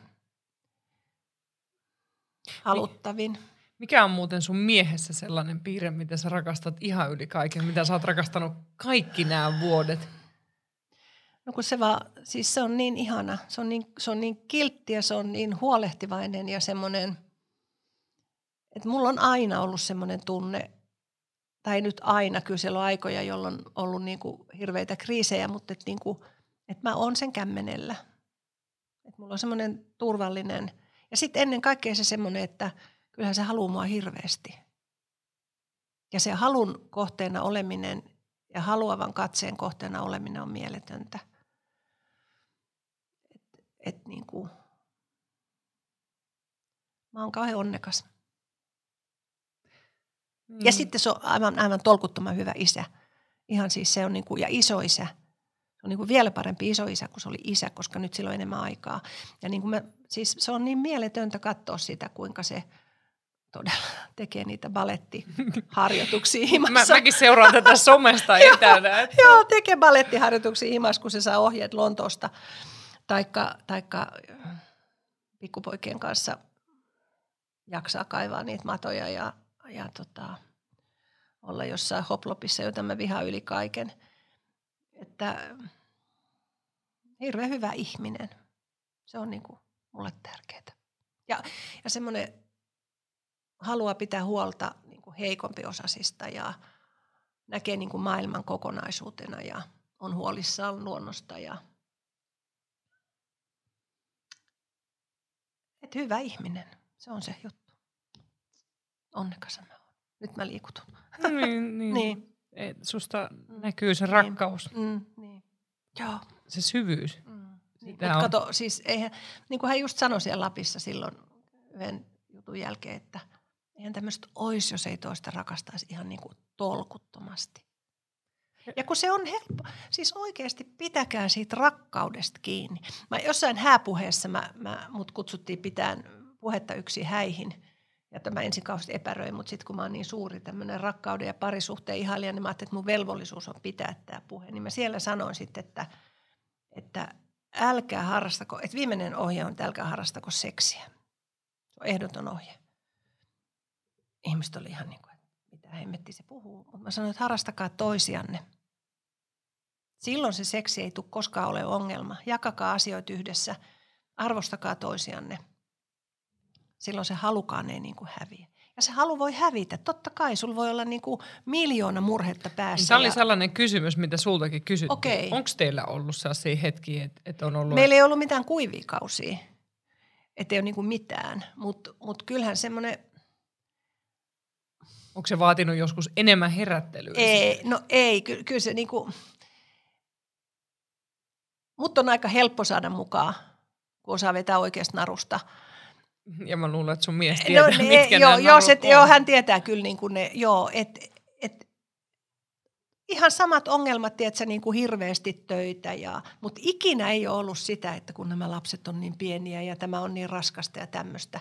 Koska me on aina ajateltu, niin kuin, että nämä on meidän rakkauden hedelmiä. Tämä on ihan mieletöntä, että kato mikä lauma meillä on lapsia – et mä nykyisinkin teen mökillä sitä monta kertaa, jos kaikki edes 75 prosenttia on paikalla, niin mä vetäydyn sinne yhden terassin nurkkaan istumaan ja mä vaan katon sitä porukkaa. Mä että herranen miten upeita ihmisiä. Noin me on tehty. Se on ollut, tota, mä en tiedä onko mä sanonut tätä, ehkä mä oonkin sanonut sen sulle joskus, mutta ää, mulle ja murullekin äärimmäisen jotenkin tärkeää, kun sä oot puhunut tosta, että teille ei ole ollut niitä kuivia kausia mm. ja toisen lähelle on ollut aina mm. ihana mennä, mm. kun meillä on ollut aina sille ja välillistä tulee mm. sellainen olo, että sitä on outo lintu. On. Kun, kun se on meille sellainen voimavara. Todellakin. Musta tuntuu, että kaikista Joo. vaikeimpinakin Joo. Niin kuin pikkulapsivuosina, kun valvottiin Joo. paljon, niin Joo. Aina se, haki sen syliin. Niin. Joo. Ja, joo, ja sieltä mä sain voimaa Joo, nimenomaan. Jaksaa. Joo, joo. Ja kato just se, että pitää myös muistaa, että on kosketusta, joka ei johda seksiin. Kyllä Arkista kosketusta. Arkista kosketusta, semmoista, että sä niin kuin silität sen niskan, kun sä meet ohi, taikka sä... Sellaista, sä oot ihana kosketusta. Niin, sä oot ihana kosketusta. semmoista, ja se, että sä katot televisio, että se toisen jalat on sun sylissä, ja, ja just se yhteinen peitto, ja sä nukut alasti, ja sä oot niin kuin koko kropalla joka ilta ja joka aamu. Se vaan niin kuin, ja silloinkin, kun meillä oli, mulla oli ihan hirveä yksi semmoinen vaihe elämässä, että mä olin tosi niin onneton ja, ja surullinen ja ahdistunut ja äh, niin kuin kaikki mahdolliset hirveydet elämässä. Niin mulle oli ihan hirveän tärkeää se, että mun mies piti mua sylissä joka ilta, tiukasti syli. Ja niin kuin tiukasti, silleen niin kuin, tiedätkö, melkein japanilaista sidontaa, että se niin kuin kisko mut siihen jalkojen väliin ja, ja piti tiukasti kiinni. Ja niin kuin sai mut siihen rauhoittumaan, että mun hengitys. Ja sitten kun se hengitys tasaantui, niin sitten hän silitti mut uneen. Tiedätkö, semmoinen niin kuin, ja jos sulla on tämä, että sä joka ilta ja joka aamu, hirveä virhehän on laittaa, kun sun pitää nousta seitsemältä, niin paat seitsemältä herätyskellon ja ding, molemmat lähtee ja pesee hampaat ja syöttää lapset ja puurot ja kaikki. Se pitää panna se herätyskello 15 minuuttia aikaisemmin. Tai puoli tuntia. Me ainakin torkutetaan ja sitten kyhnytetään. Joo, puoli tuntia, siis paljon aikaisemmin ja sitten mennä ihan Kyllä. sinne saman, samalle peitolle. Ja niin kuin heräillä yhdessä. Heräillä yhdessä. Ja kiroilla sitä, että joo, kello saisi vie viedä meitä pois. Joo, että mä en jaksaisi nousta ja mä en jaksaisi, tämä on ihan hirveä. Mutta miten sen halun saa pysymään ja onko kuivia kausia? Voi olla tämmöistä kuivaa kautta vaikka kuinka kauan, mutta sä et sä et ole niin eksynyt sieltä iholta. Tiedätkö? Joo. Että se kontakti on säilynyt ja se semmoinen, siis musta tuntuu, että sä tiedät, kun mä sanon, että, että mikä se on se semmoinen niin se ihon vetovoima, se semmoinen lämpö ja, ja semmoinen – se on jollain tavalla, mä koen sen, että se on hirveän sellainen primitiivinen Se on täysin, tarve, se on mikä, mikä, Joo. mikä tulee niinku ihan jotenkin siitä, miten lapset käyttäytyy jo. Mm. Että se niinku niin. on meissä. On, se on meissä. Se halu on. tuntea toisen on. iho. Ja, just toi, kun, kun sä niin kauniisti selitit tuonne, että kun sulla oli vaikea vaihe elämässä, mm. että et sun kumppani mm. rutisti sua mm. syliin, niin mm. niin mulla tuli heti jotenkin siitä mielikuvaa, että se, mulla tulee helposti mielikuvia, mm. kun joku niin. kertoo jotain, niin, niin niin tavallaan, että se piti susta silleen kiinni, että sä sait tosi vahva viesti, että sä et puto mihinkään. Niin kyllä, et vaikka sulla... kannattelee niin, toista, niin, juuri näin. Ihan sama kuin sä puhuit rakkaudesta, niin arvo miten me näin. No. Vuosirenkaita. Niin. Puun vuosirenkaita joo, siinä, kun, mitä sun kumppani sanoi joo, siellä Lapissa kyllä, siitä niin kuin kyllä, syvästä rakkaudesta. Kyllä, et joo, kyllä. Sä joo, aiheutat joo, selvästi paljon mielikuvia joo, taas siinä, niin kuin ihme joo, metafori. Joo, joo mä, mä ymmärrän, mistä puhut, että ne kerroksellisuudet näkyy siinä. Joo, se on niin kuin... Mutta oli tosi toi hyvä esimerkki, miten sun kumppani piti sua sylissä. Joo, ja sehän on, että jos sulla on kiukutteleva lapsi, ihan semmoinen tolkuton, joka niin kuin menee seiniä pitkin, niin kaikista paras on, että sä otat sen tiukasti kiinni ja sä vaan pidät sen siinä. Ja se oh. saa riehua turvallisesti, mutta siinä niin kuin räjähtää, mutta se, se saa sen viestin, että mä oon tässä sua varten. Oh. Ja just niin kuin tekin teitte, että odottaa, että se lapsen hengitys Joo, joo. eikä se häviä niin kuin mihinkään. Että, et, ja jos ajattelet yleensäkin tätä koske, mä niin kuin jotenkin koskettaminen, mä oon aina koskettanut hirveästi ja mä tykkään pitää ihmisistäkin, siksi tämä korona on mulle tosi vaikeaa. Niin just se semmoinen, että ajattele pienen vauvan ensimmäinen, sehän on ihan siis, ja sähän hoidat sitä ja sä kosketat ja se silittelet. Sitähän ei haluaisi edes päästä sitä, irti. Joo, joo, ja se lapsi tarvii sen semmoisen. Ja sitten jos ajattelet sitä kuolevaa ihmistä, niin ihan sama juttu, että sä silität ja sä pidät kiinni ja se, se on niin kuin viimeinen, mikä ihmisestä, minkä sä tunnet, on se kiinni pitäminen. Et tota, niin, ei, ei tule kuivia kausia, tai minkä sä lasket, kui, tämäkin on niinku, minkä niin, sä laks, minkä tutkimukset, sä... kuinka monta yhdyntää, niin ne voisi heittää tässä asiassa roskikseen. Koska Kaikki ne... lähtee, mä niin. en, tätäkään, tämä kanssa saa mun niinku hiukset niin, Tässä pystyyn. me ollaan täysin samalla joo, linjalla, joo. että siinä niinku sivuutetaan, kuinka paljon kaikkea joo. seksi voi olla. On. Se on liian yhdyntäkeskeistä, että joku menee jonnekin sisälle. Kyllä. Ja se on aivan liian yksinkertaistettu on, niin ei, älyttömän joo. moninaisesta asiasta. asiasta joo. Missä on tasoja niin paljon, että emme ikinä on, löydetä varmaan on, kaikki. On, on, on, joo. joo. Joo. Ja sen takia tähän on loputon kysymys seksuaaliterapiassa Joo. tästä, että onko meillä riittävästi seksiä. Ja sitten kun sitä aletaan purkaa, niin onhan teillä vaikka kuinka paljon seksiä, että ei se ole siitä niin kuin sisään ulosmäärästä kiinni. Mutta mä en ymmärrä, mistä se tulee se semmoinen yhdyntä. No ne on tietysti, jos luet vanhoja seksologien tämmöisiä raportteja, mitä tahansa niitä, niin siellähän on just tämä yhdyntätiheys. Ihan sama. No niin, muistakaa tämä. Yhdyntätiheys, ihan, ihan sama. sama. Ei Rantanen ja Maria Kilström. Joo, et, ihan et, sama. Niin kuin, fuck joo, that. Joo, koska se on myös se on myös rakastelua, että sä oot sen toisen sylissä ja se Kyllä. toinen sua silittää. Ja tiedät sä niin kuin, ai ai. Mm. Niin, Oh. Ja kattokaa se laulu ja rakkaudesta dokumenttielokuva, niin joo. sekin muistuttaa siitä, kuinka Kyllä, paljon joo, se kyllä. Just kosketus Niin. Kyllä, ja just nautinto niin. kuin sivuu Joo, eri tavoin kyllä, toisiaan. Kyllä, joo, joo se, on, se on totta. Mutta harmi, harmillisesti aina lähdetään niin kuin negatiivisista asioista. On tosi harmillista. Onko jotain, mitä tota, kaikki, kaikkihan haluaa kuulla sulta neuvoja, niin tota, Minä Et- onkin hyvä neuvomaan, siis luoja. mun mielestä sä puhut No. äärimmäisen viisaasti. Niin, mutta se on vaan minun kokemus ja semmoinen niin kuin, mm. Mutta luotetaan kuuntelijoihinkin, että ne Mm. y- ymmärtää sen ja jotenkin niinku heijastaa sitä ehkä omaa elämäänsä ja miettii, että mitä siitä saa itselle. Niin, se on totta, joo. Mutta tota, jos olisi tällainen pariskunta, mikä miettii lasten hank- tai niinku last, että toivo, toive lapsesta alkaa olla pinnalla ja ehkä naimisiin menosta, niin mitä sä sellaisessa vaiheessa olevalle parille sanoisit, jos niitä vähän pelottaa se tulevaisuus? Voi mä sanoisin, että onneksi olkoon, teillä on edessä niin kuin ihan mieletön juttu.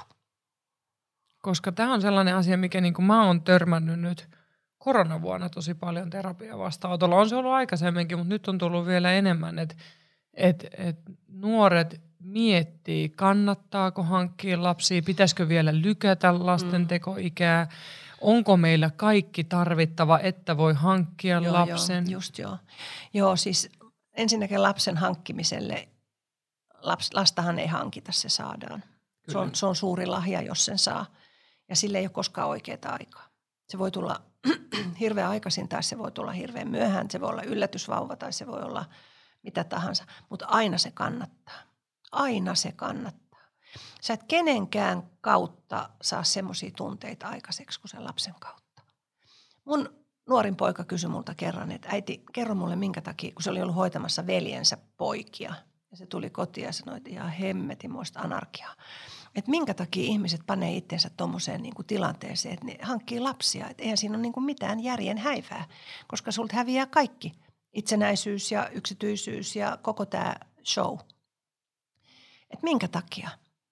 Ja me käytiin siitä tosi pitkä keskustelu, minkä takia ja näin ja näin ja näin. No sitten hän valmistui yliopistosta ja me oltiin siellä hänen juhlassaan.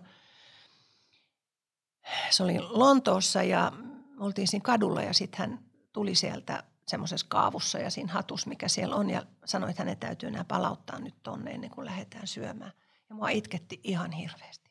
Mua itketti siis ihan hirveästi. Ja hän hätääntyi kauheasti ja tuli mun luokse ja sanoi, että äiti, että oikeasti, mikä, mikä sun tuli?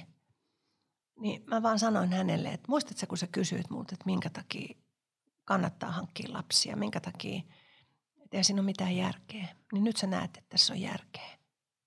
Mikään ei saa tämmöistä tunnepurkausta kuule kuin oma lapsi. Et kun siitä on ylpeä. Ja Tai huolissaan. tai hu- aina, aina on huolissaan. Siis jos ei ole syytä, niin sen keksii sen huolen. Et se on niinku, siis onhan se valtava sisältö elämälle ja se semmoinen, että sä näet sen elämän jatkumisen. Ja, et aina kannattaa, siis aina kannattaa hankkia lapsia. Tai yrittää saada niitä. Niin, toivoa. Toivoa, toivoa lapsia. Mutta kyllä mä myös sanoisin, että niinku satsatkaa toisiinne ja löytäkää se toisen ihon kartta ja älkää koskaan siitä eksykö pois. Pitäkää siitä niin kuin kynsin hampain kiinni. Mikä ei ole sen tärkeämpää. Ja muistakaa, että paras mitä te sille ehkä mahdolliselle lapselle ne voitte antaa on se, että rakastatte sitä toista vanhempaa ja kunnioitatte ja olette kiinnostuneita. Näin mä sanoisin. Kyllä. Ja, ja mä toivon, että ton ihmiset muistais eikä miettis liikaa, että onko omistusasunto, onko auto, onko hyvänen riittävä aika. iso Ei, asunto. kuule mekin kun lähdettiin ulkomaille siis neljän pienen lapsen kanssa roudattiin itsemme tuonne Keski-Eurooppaan. Jos siinä olisi ruvennut miettiin, että, että onko tässä mitään järkeä, niin eihän sitä olisi tehnyt. Ei todellakaan. Ja kun ajattelet sitäkin, että meidän, me hankittiin vielä, tai saatiin yksi lapsi meidän erityislapsen jälkeen. Että se, se, ei, niin kuin, se ei säikäyttänyt, että elämässä voi käydä näinkin. Totta kai voi käydä näinkin. Siis elämä voi mennä ihan päin persiaa. Mutta kun se on just se juttu. että sä voit tietää, että jos tässä koko ajan vaan pyrkisi onnellisuuteen Ja kontrolloimaan. ja kontrollo, ei, ei kun pitää niinku heittäytyä, antaa mennä. ja tämähän on myös seksuaalisuuteen On. ja rakkauteen. Se on, se on rohkeuden laji. Sydämen rohkeus. On, on se on rohkeuden, rohkeuden laji, että sä niinku uskallat. Koska sitähän ihmiset tavallaan, kun sä siitä orgasmistakin puhut, että on se kova juttu, että sä heittäydyt toisen niin kuin, tavallaan armoille positiivisesti ja sä uskallat näyttää, miltä susta tuntuu ja sä uskallat kertoa, miltä susta tuntuu ja sä uskallat niin kuin antautua täysin. Ja se muuttuu aina vaan paremmaksi, kun sä tiedät, miten se toinen siihen suhtautuu.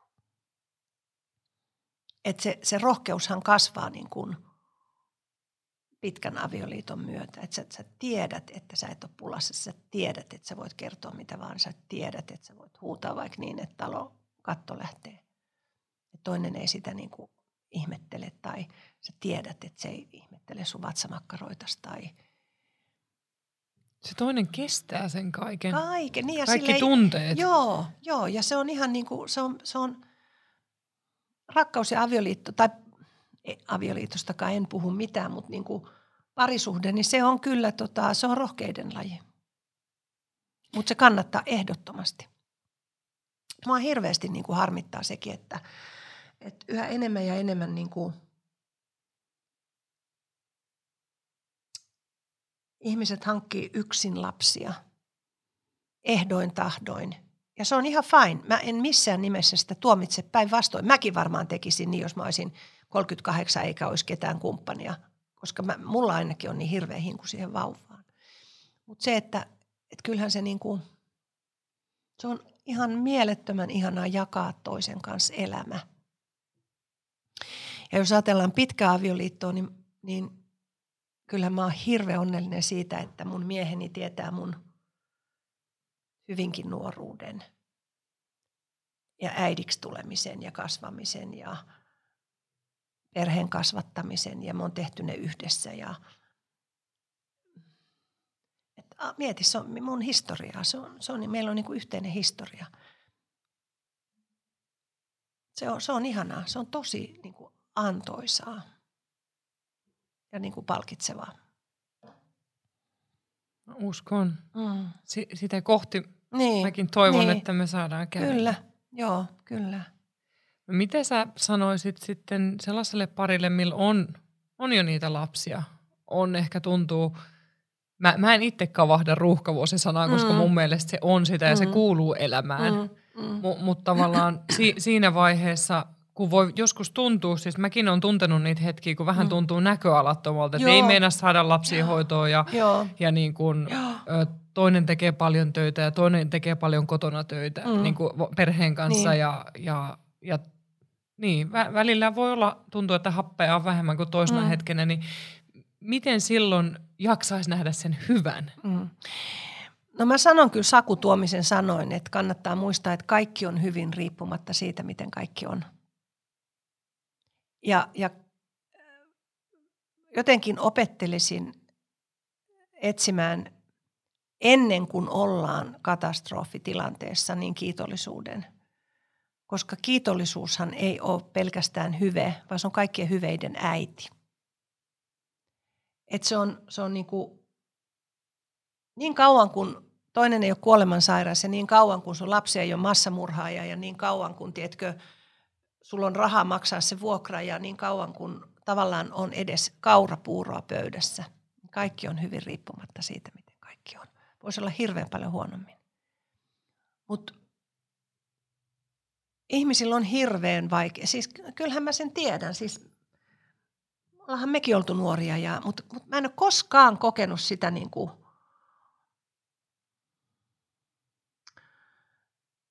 että tavallaan se lapsi olisi se ongelma. Siis se ympäröivä maailma voi olla se ongelma. Mutta se oma porukka on niin kuin se, joka niin kuin, Se on mun mielestä vähän kuin gore, niin kuin niin, kehon on, gore. On, se on, on nimenomaan. Se on se, se on se kaiken. Ja se on, se on sama myös se, että se parisuhde, se, se, se, se rakkaussuhde, se on se gore.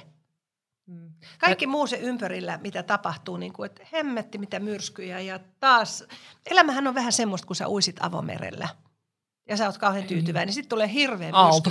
niin, hirveä myrsky, joka heittää jonnekin luodolle, jolloin sä oot taistellut ja sitten sä niinku huohotat siellä hetken ja ajattelet, että tässä mä nyt on, kun aurinkokin alkaa paistaa. Tulee seuraava aalto ja paiskaa sut merelle. Tätähän se on loppu asti. Oh, ja sitten jos siinä luodolla on liian helppo, niin sä lähdet itse. Kyllä. Niin, niin. Mut niin. Mut, mut täytyy, mä oon varmaan ennenkin sanonut, mutta Eijahan on myös mun tällainen nais ja äiti ja parisuhdeidoli. Että, ja mun mielestä on tärkeää löytää itselleen sellaisia ihmisiä, keitä voi ihailla, kenestä kuulee ja näkee hyvää. Että ympäröi itseään sillä hyvällä. Et sen takia mun mielestä sua on aina ihana kuunnella, vaikka me ei aina olla kaikesta samaa ei mieltä. todellakaan. Eikä tarvikaan. Ei. Mutta mut tavallaan se pohjavire. Joo. Ja niin, niin, ja se on, se on tietysti, mä arvostan ihan hirveästi sun työtäsi ja niin kun erityisesti sun kirjoja. Sä oot ihan loistava kirjoittaja ja ne on, ne on niin kuin ihan mielettömän, ne aiheet on tosi niin kuin kronologisessa järjestyksessä mennyt hirveän hienosti. Ja, ja se on musta tosi hienoa. Ja musta tuntuu, että se, mistä sä tykkäät, on just se, että mä oon niin kuin vanhempi ja mulla on niin kuin sitä elämää takana. Enkä mä säikähdä niin kuin siitä. Mulla on yksi nuori ystävä täällä, joka on hyvin läheinen mulle – niin se on kauhean ihanaa, kun se, hän käy joskus mulla aamukahvilla ja me istutaan, niin me voidaan puhua esimerkiksi liukuvoiteista ihan kuin me puhuttaisiin jostain ripsiseerumista. Niistä toivottavasti ihmiset pystyisikin tulevaisuudessa. Ei, eipä, ei, ei pysty. pysty. Mut, mut me niin kun... Ei pysty. Ja hän just sanoi sitä, että tämä on ihan uskomatonta, että, että meillä on niin kuin 40 vuotta ikäeroa. Ja sun kanssa voi puhua niin kuin mistä tahansa asioista. Siis ei ole semmoista asiaa, mistä me ei ole puhuttu – ja meillä on tämmöinen ikäero. Mutta mä toivoisin, että ihmiset löytäisivät tällaisia yhteyksiä niin kuin, toistensa välillä. Et, et, ja mä oon ajatellut aina, että et kun esimerkiksi sinä ja mulla on ollut muutamia muitakin mua selvästi vanhempia naisia elämässä, mitkä on ollut kuin äitejä tai anoppeja, kummitätejä, isosiskoja, mm. niin mä toivon, että mäkin saan joskus olla jollekin sellainen. Kyllä. Samalla lailla tukea, anta, niin. antaa tilaa, koska virheethän ja mielipiteet Joo. ja kaikki pitää Joo. itse muodostaa ja törmäillä välillä. Mutta silti, että on joku sellainen, niin kuin, mä ajattelen sen vähän sellainen kiintopisteenä tulevaisuudessa, että kuinka paljon hyvää sielläkin on. Joo, joo. joo kyllä se niin kuin antaa sen hyvän kiertää. Ja nythän mä kyllä näen, nythän sinäkin olet puhunut hirveästi tämmöisestä patriarkkaarisesta yhteiskunnasta ja miesten katseesta ja kuinka nainen määrittää itsensä miesten katseen perusteella.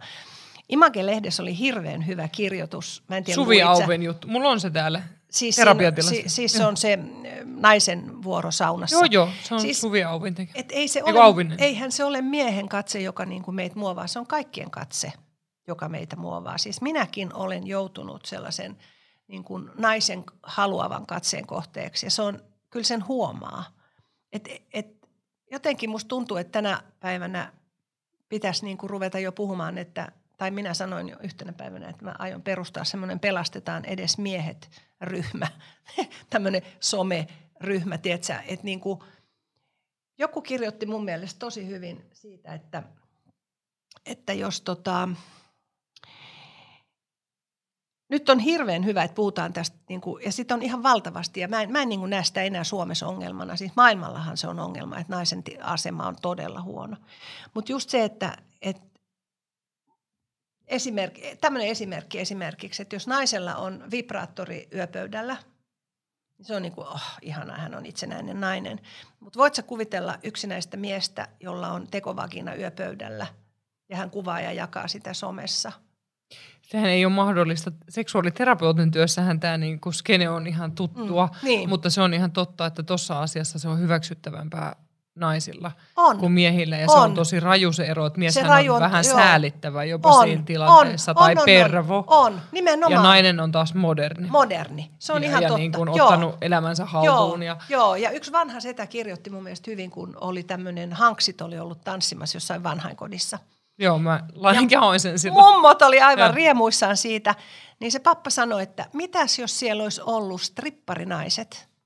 Niin oltaisiko me voitu hehkuttaa sitä samalla tavalla. Kyllä. Ja vaar, vaarit olisi ollut aivan niin kuin, että jee, jee, Mutta jee. Tässä, tässä asiassa mun mielestä pitää muistaa se tietty historia, että, että se on niin kauan ollut Kyllä. niin, että Joo. aviovaimon piti Joo. olla siveä, Joo. hiljaa sängyssä ja aviomiehet sai käydä Joo. luvalla bordelleissa. Joo, että- joo, että mutta on siitä sellaista- on aikaa. O- ja mä oon kauhean onnellinen siitä, että esimerkiksi tässä Leena Väisälän kirjassa, siis nämä kirjojen nimet on niin naurettavia. Se on ärsyttävä se Virtaa kirjan vaihdevuosi, siis mitä tämä tarkoittaa? Mutta Leena on muuten loistava puhumaan ja vaihdevuosista. Täällähän hän just puhuu siitä. Tämä on ensimmäinen tämmöinen vaihdevuosikirja, missä puhutaan itsetyydytyksestä, miten se on tärkeää. Puhutaan seksileluista ja siitä, että sulla voi, jos sä oot leskeytynyt tai eronnut, niin sulla voi olla ystävä ihan vaan rakastelua varten. Kyllä. En mä ole elämässäni tämmöistä niin kuin nähnyt meidän ikäisten Niin ihmisten kirjoitettuna. kirjoittava.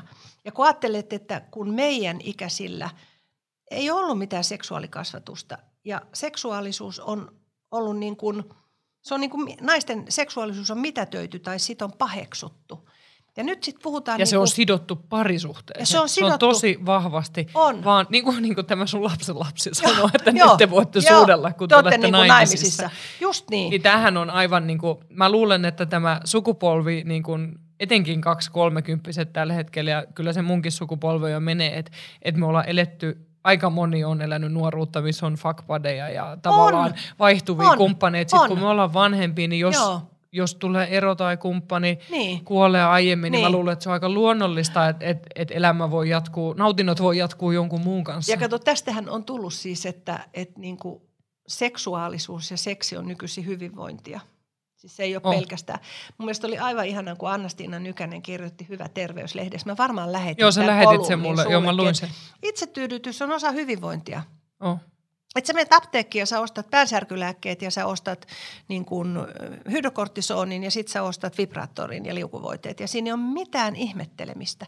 Ja se on mun mielestä niin ihan älyttömän Mutta hienoa. mut tämä ei ole siis, tämä tietyllä tavalla on ok, mutta mä en tiedä, kannattaa kuunnella siis, onko se nyt Iltalehden vai Iltasanomien apua, kun mä muista, mutta Susanna Päivärinnan tämä Tea Latvalan, eli tämä Tea Tio- Tiamo näiden puudiltojen. Joo. Se, ku- kuunteliko Mä en kuuntellut sitä, mutta mä oon lukenut kuunnella. sitä naista. Joo, Mutta onhan kuuntele, se, joo. se on aivan järkyttävä, mitä mm. se. Teija kävi läpi. Mm. Et se mun mielestä kertoo siitä, se on oikeasti sitä patriarkaattia, Joo. mi- miten niinku kontrolloidaan, että koska hän on, ensinnäkin se on yliopistosta valmistunut Joo, muotoilija, joo. ja se on luonut puudildoista tavallaan designia ja samaan Joo. aikaan Joo, hyvinvointivälineitä. kyllä. Niin se seksuaalinen häirintä Joo. ja väkivaltaan menevä Joo. niin kuin toiminta on Joo. ollut aivan älytöntä Joo. vuosikaudet. Ja, Kyllä. ja samalla miten media on puhunut hänestä, se dildo-dealeri, että siinä tavallaan Mm. väkisinkin annetaan sulle leima. Ja mähän on tätä samaa joutunut kohtaamaan, Mm. että toimittajat väkisin laittaa naistenlehden kanteen seksiterapeutti. Joo, joo. Ja, ja tietyissä lehtijutuissa ollaan puhuttu toisesta henkilöstä tutkimusprofessor, tutkimusprofessorina ja musta TV-kasvona, että mä en olekaan Joo, asiantuntija tai, Joo, joo. tai esimerkiksi yksi Suomen suurimpia sanomalehtiä Joo. ää, laittoi somekasvoja, TV-kasvoja, seksuaaliterapeutti, ei erityistason seksuaaliterapeutti. Ja Joo. tietokirjailijakin unohtui Joo, sieltä välistä. kyllä. Et, et Vähättelyähän niin, on ja, siis. ja se liittyy Joo. hirveästi naiseen ja tämä seksuaalisuusteema. Mm, mm, Et, ja niin kuin mä sanoin, että se on välillä Mm. ärsyttävyyteen asti multa Joo. kysytään tästä niin kuin Joo. seksistä. Joo, mä, mä ymmärrän tämän kaiken,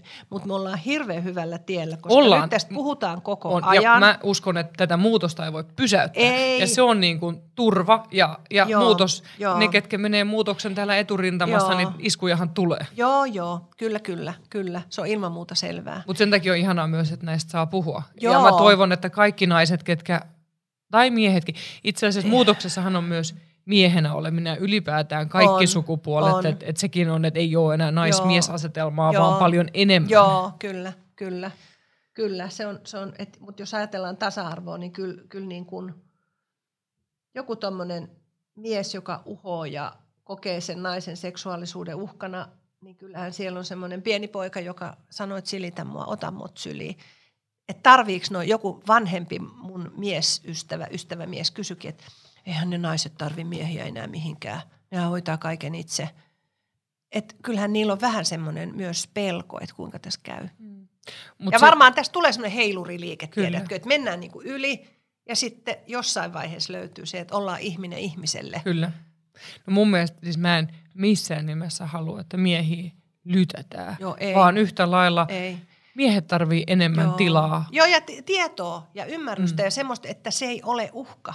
Mutta kyllähän siis, jos sä katot tänä päivänä, että minkälaisista naisista miehet tykkää, on jotain kyselyjä, niin kyllähän ne tykkää halukkaasta naisesta. Ne tykkää naisesta, joka on sinut itsensä kanssa. Ne tykkää naisesta, jonka tekee mieli. Ei se ole enää semmoinen nyrken ja hellan välissä oleva tämmöinen Siveellinen. siveellinen. Niin. niin ja se sanakin on musta. Niin. Oh. Nämä sanatkin on mun mielestä semmoinen, että sä, niinku, sä pääset poikuudesta, mutta neitsyyden Oh, se tän, menetät. tää oli siinä mun... Onneksi mä sain kirjoittaa tämän oikealla Joo. nimellä kirjaamaan, niin iloinen, Joo. että vihdoinkin siitä Joo. sain niinku... Joo. Ja, ja sehän on niinku monet nä, näistä niinku retorisista jutuista, niin että vaikka on kuinka asiantuntija, niin huomaa, että hitto ne on syvälle laitettu. Onhan Että niihin ne. pitää, niinku, välillä mä huomaan mölöittävän, niin edelleen Joo, jotain näitä, kun, joo, kun niitä joo, on kuullut joo, koko elämänsä, joo, joo. eikä pysähtynyt ajattelemaan just tätä joo, neitsyyspoikuusta. Joo, joo, joo, kyllä. Joo. Mutta onneksi niistä voi muuttaa. Kyllä. Yhden kysymyksen mä haluan kysyä vielä ennen, ennen kuin tota lopetetaan, ja se oli tässä niin kuin elämänkaari-osiossa tämä kysymys, Okei. että no mites ei, ja sä oot elänyt jo tätä vaihetta myös, kun parisuhde on jo pidemmällä ja lapset on just lähössä kotoa tai koti on just tyhjentynyt. Ovat lähteneet. Luojan kiitos. Niin. Mutta mut tavallaan se on sellainen vaihe, mitä mäkään en esimerkiksi ole elänyt millään tavalla vielä. Ja se toki mietityttää siitä paljon puhutaan, niin mitä sä sanoisit sellaiseen vaiheeseen valmistautuvalle tai sitä elävälle? No se on niinku, että jos, sun, jos sä oot erkaantunut siitä sun puolisosta, taikka sä et ole innostunut elämästä ja sitten, tai oot vaikka yksin ja sitten lapset lähtee pois ja se kämppä niinku tyhjenee, niin onhan se ihan hirveä tilanne. Että kyllähän niinku, siihen itsestään huolen pitämiseen myös liittyy se, että sulla on muutakin elämää kuin se teini-ikäisten kasvattaminen koulun loppuun ja että ne lähtee kotoa. Mut, ja sitten myös tässäkin pätee se, että jos sä et ole eksynyt sieltä iholta pois, niin silloinhan se on niin kuin taivaat aukeaa, kun viimeinen pistää sen oven kiinni, että et, et sehän on niin kuin ihan uusi vaihe. Tämäkin musta aina nähdään tämä tämmöinen vanhuus ja, ja niin kuin, sehän on, sehän on niin kuin uusi seikkailu. Siis sehän on ihan niin kuin, sullahan on kaikki edessä siis Sä joudut opettelemaan ihan uusia asioita. Sä joudut päivittämään kaikki sun, sun seksuaalisuuden ja liikunnan ja ruokailutot. Ja tätä mä en kanssa tajua. Tämä mua niinku, mä voisin puhua tästä viikon. Otetaan siitä oma jakso. on, on just se, että tiedätkö, niin kuin, et, et kun sanotaan, että yli 60 hän ei voi syödä enää samalla tavalla kuin aikaisemmin, koska se liho, niin kuin, sä katot korvapuustia, niin se on niin kuin kaikki lantiolla. Sä et voi juoda samalla tavalla, koska sun elimistö ei kestä sitä alkoholimäärää. Sä joudut vähentämään siitä. Kukaan ei ole kieltänyt sulta rakkauden iloja eikä erotiikkaa. Et miksi ihmiset ei pistä munia samaan koriin? Tohon satsataan. Tästä tehdään uusi Saamari terveyshyötyjen kerran. Nimenomaan terveys, se on niin kuin hyvinvointi, ihan oikeasti se on hyvinvointi. Et miksi ihmiset ei niin kuin ajattele, että mä ainakin odotin, että mieheni jää eläkkeelle, että niin kuin herranen aika, minkälainen tulevaisuus. sä lukitset sen kotiin. Ne olet mun seksiobjekti lopun ikää. ei, mutta ymmärrät sä, että, siinä niinku, että siihen kannattaa satsata, koska sit se, se, sehän on meidän leikkiä. Oh. Mä Mä muistan, kun sä sanoit silloin, että teillä alkoi seurusteluvaihe. Uusi, se niin. kuulosti, mä olin silleen, Joo, että toi kuulostaa hyvältä. kyllä, Että joo. Tätä puhettahan me nuoretkin Joo, kaivataan. joo, ja muuttaa uuteen kotiin, missä ei ole yksikään lapsi koskaan ollut. Niin, niin tämä oli ihana kanssa. Joo. Tää, kuinka innoissa sä olit aina, kun sä puhuit siitä. Joo, se on, niinku, se on niinku, että ihmisten pitäisi satsata, mutta se ei onnistu silleen, että jos sun elämässä on ollut niinku helvettiä ja se on niinku ollut täysin kylmää ja aivan sama, mitä toi toinen tekee, ja sitten lapset lähtee koto, no satsatkaapa nyt toisin. Mm. Ei todellakaan onnistu.